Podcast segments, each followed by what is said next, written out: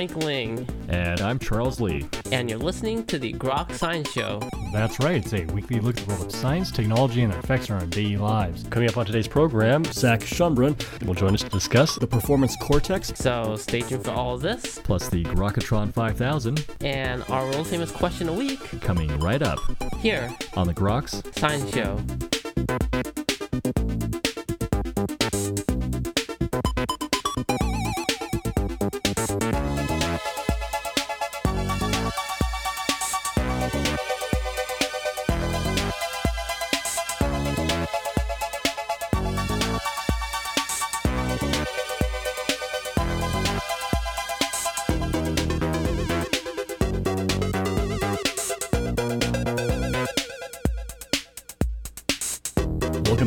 Grok Science Show. Well, sports is a huge part of the culture in the United States, but what makes an elite athlete so good? Well, in the new book, The Performance Cortex How Neuroscience is Redefining Athletic Genius, author Zach Schonbrun explores this issue. Mr. Schonbrun has been a contributing writer for the New York Times since 2011, covering primarily sports and business. His work has appeared in numerous outlets, including ESPN The Magazine, The Washington Post, and SBN Nation. Again, he is the author of the new book, The Performance Cortex How Neuroscience is Redefining Athletic Genius. And uh, Mr. Schonbrun, we're very pleased to have you today on the Groks Science Show. Thank you very much. I'm pleased to speak with you. Well, it's a fascinating book here you've written where you talk about science of elite sporting performance. How did you become interested in this topic? Well, you know, I've asked myself that same question a few times over the course of, of my reporting because I never thought I would be writing about about neuroscience and and uh, but you know, I, it's just been fascinating to me to to learn uh, about this. And my background is in sports uh, journalism and business writing, uh, as you mentioned, for the New York Times and, and other outlets.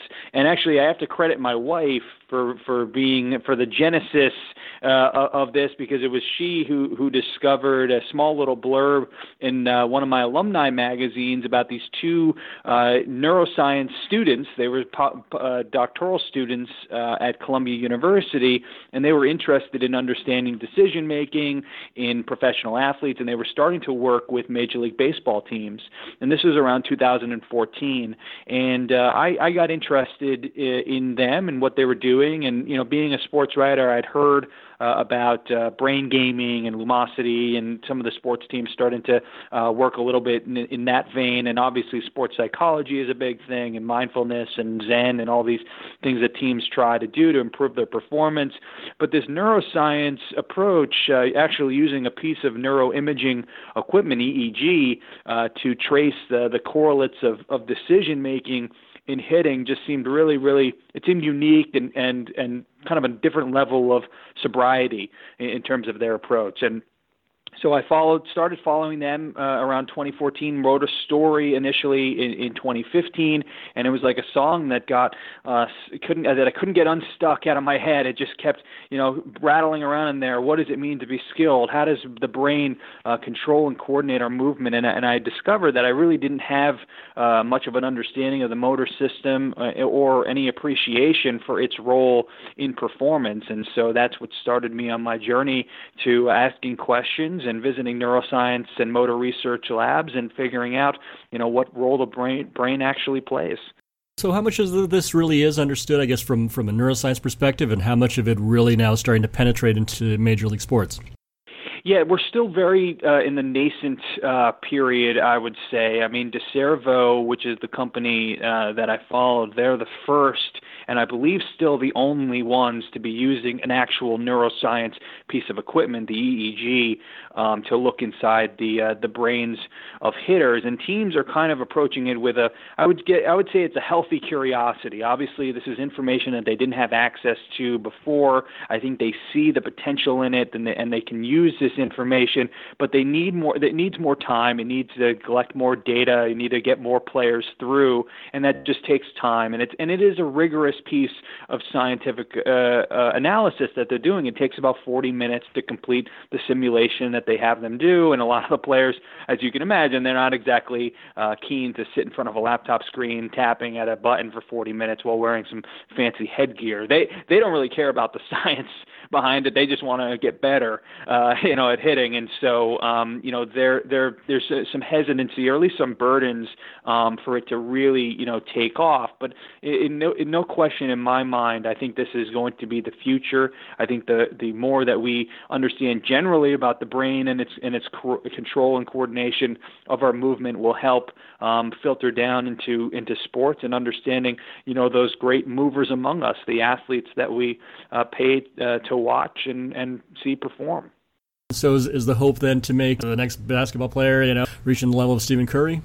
Well, you know, there, there's two ways that these teams now are approaching this. There's two avenues that they can take. They can use uh, this information, as you're mentioning, as perhaps a new training tool or new training device. And, and if you, you know, for the baseball example, if you're able to see that you're responding to fastballs in 330 milliseconds from home plate, but you're a little bit slower with curveballs and you're not responding until it's, you know, 300 milliseconds from home plate, and that actually is affecting affecting your ability to hit the curveball, then maybe you can use that information to improve your swing or to you know to save to to see more curveballs or to you know basically uh, tailor your training um, to uh, to uh, to improve your your ability to uh, to maximize your decision making in that vein. So that's one way that teams are you know seeing the potential as maybe as a new new information that they can use for training and improvement. But the other avenue is for screening and assessing uh, future players and prospects. And so, if you gather enough data and you put enough players through the EEG, you can begin to see the formation of a baseline for what it takes to actually be a major league hitter and the decision making that the best hitters um, you know make on, on the course of a pitch. And if you're able to say, okay, you know the 300 hitters are deciding on pitches between 350 and 300 milliseconds, then maybe we can begin to rule out any of the prospects that we're looking at who aren't able to decide in that time frame. I mean, that's a bit of a harsh, harsh reality. If it comes to that, I don't think that they'll just immediately rule out any prospect who doesn't fit into that window. But I think it's another piece of analysis that can be used for screening and for assessing future players. Then have they related a little bit of the signature of what makes a great hitter a hitter or a great what, what have they found out? Yeah, so um, the neuroscientists who started this company early on, before they were really going down the uh, consulting uh, route, they had been doing some research at Columbia uh, using EEG as well as fMRI and actually getting Columbia baseball players to go into the brain scanner to detect uh, to see what might what brain regions might be responding to, to incoming pitches. And so they did some really interesting work uh, several years ago on this, and I believe it might be the only study that actually um, to, to this day that is that has looked at um, that expert baseball players in a no in a go or no go test that is hitting a pitch and deciding whether to swing or not swing. And so they found two primary uh, brain regions that are responsible uh, for, uh, or at least that were activating in different ways in the expert hitters rather than novices. And one of those brain regions was the supplementary motor area, which seemed to be activating in a much stronger way uh, when the hitters decided not to swing at a pitch. And uh, it you know it makes sense looking at other studies at the SMA and is involved in motor inhibition, and so the the decision not to swing at a pitch is a, just as active a decision and involves uh, you know a, an act of inhibition as strongly as the decision to actually produce the motor output. So the fact that there was there was some sort of signature there in that motor region did seem to intuitively make some sense. And then for those who decided to swing at a pitch, it seemed like there was an area called the fusiform gyrus that activated in different ways uh, in the expert hitters rather than the novices. And the fusiform gyrus has been shown in other studies involving expertise. It seems to be an area that is about quick recognition um, whether it's recognizing a face, recognizing a word on a page, or recognizing a car as a car expert or a bird as a bird watcher. And so those who put in a lot of time and energy into uh, into their craft and, and they've developed uh, enough uh, recognition of what they're looking at, they their fusiform gyri gyruses um, uh, they activate in different uh, ways than than novices, and this is what they also found in the baseball players. And so, uh, while I hesitate to say that those are the two regions that are that are solely in command of, of decision making, of course, one thing we know uh, or, or we should recognize about the brain is that it's very it's it's it's incredibly nuanced, and there's a lot of regions that are responsible for producing any sort of coordinated and controlled movement.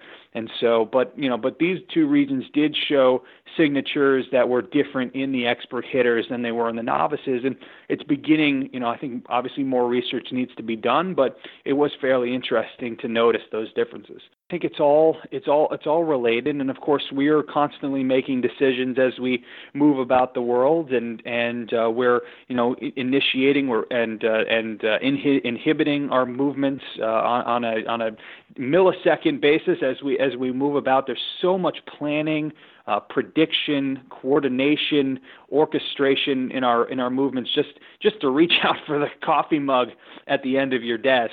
Of course, you know we take it for granted uh, because of how natural that movement is, but it's extraordinarily intricate and complex. And then to extrapolate and think about what these expert athletes are doing on their field of play or on the basketball court, it really is remarkable.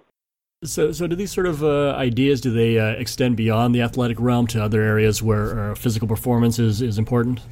Yeah, definitely. You know, in, in the book, I, I tried to make it a more than about more than just sports. I looked at uh, some studies on dancers, particularly how dancers are able to perceive and watch somebody else dance, and then kind of soak in that observation. What does it mean to be to have observation skills and visual uh, memory of a movement and be able to replicate that movement? And so it ties into some research on mirror neurons and the action observation network. This network of uh, the system of of uh, regions in the brain that activate as we're simply watching something and effectively simulating that movement uh, in our minds.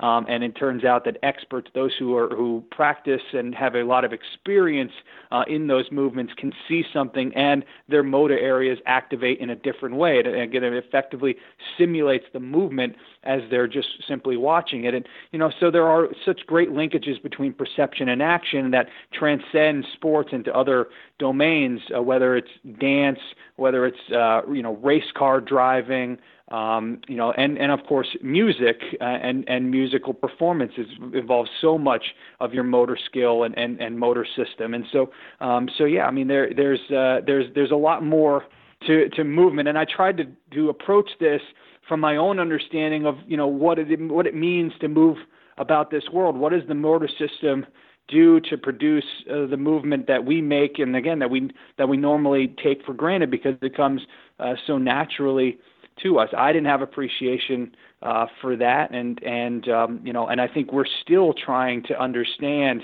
um, the uh, you know to, to get a, a better understanding of how complex and intricate it is you know, you look at modern robotics today. Modern robotics uh, and artificial intelligence has been very good at producing uh, thinking machines, cognitive equipment that can beat anybody in Jeopardy or beat anybody in chess or can drive a car or come up with algorithms and calculations instantaneously.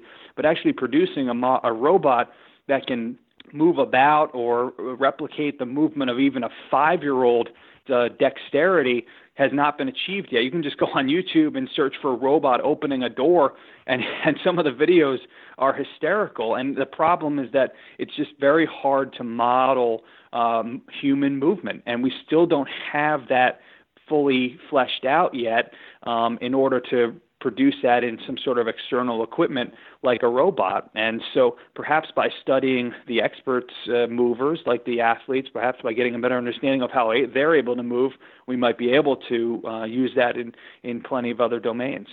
Uh, to mention again, uh, the new book is called The Performance Cortex How Neuroscience is Redefining Athletic Genius, the author, uh, Mr. Zach Schonbrun. And uh, Mr. Schonbrun, I want to thank you very much for joining us today on the Grok Science Show. Great talking to you. Thank you very much for having me. And that's all for this week's edition of the Grok Science Show. Make sure you tune in next week for more from the world of science and technology. If you'd like to contact us here, you can email us at science at groks.net. For Grok Science, I'm Frank Ling. And I'm Charles Lee. Make sure you also see us on the web at www.groks.net. Have a great afternoon and keep on grokking.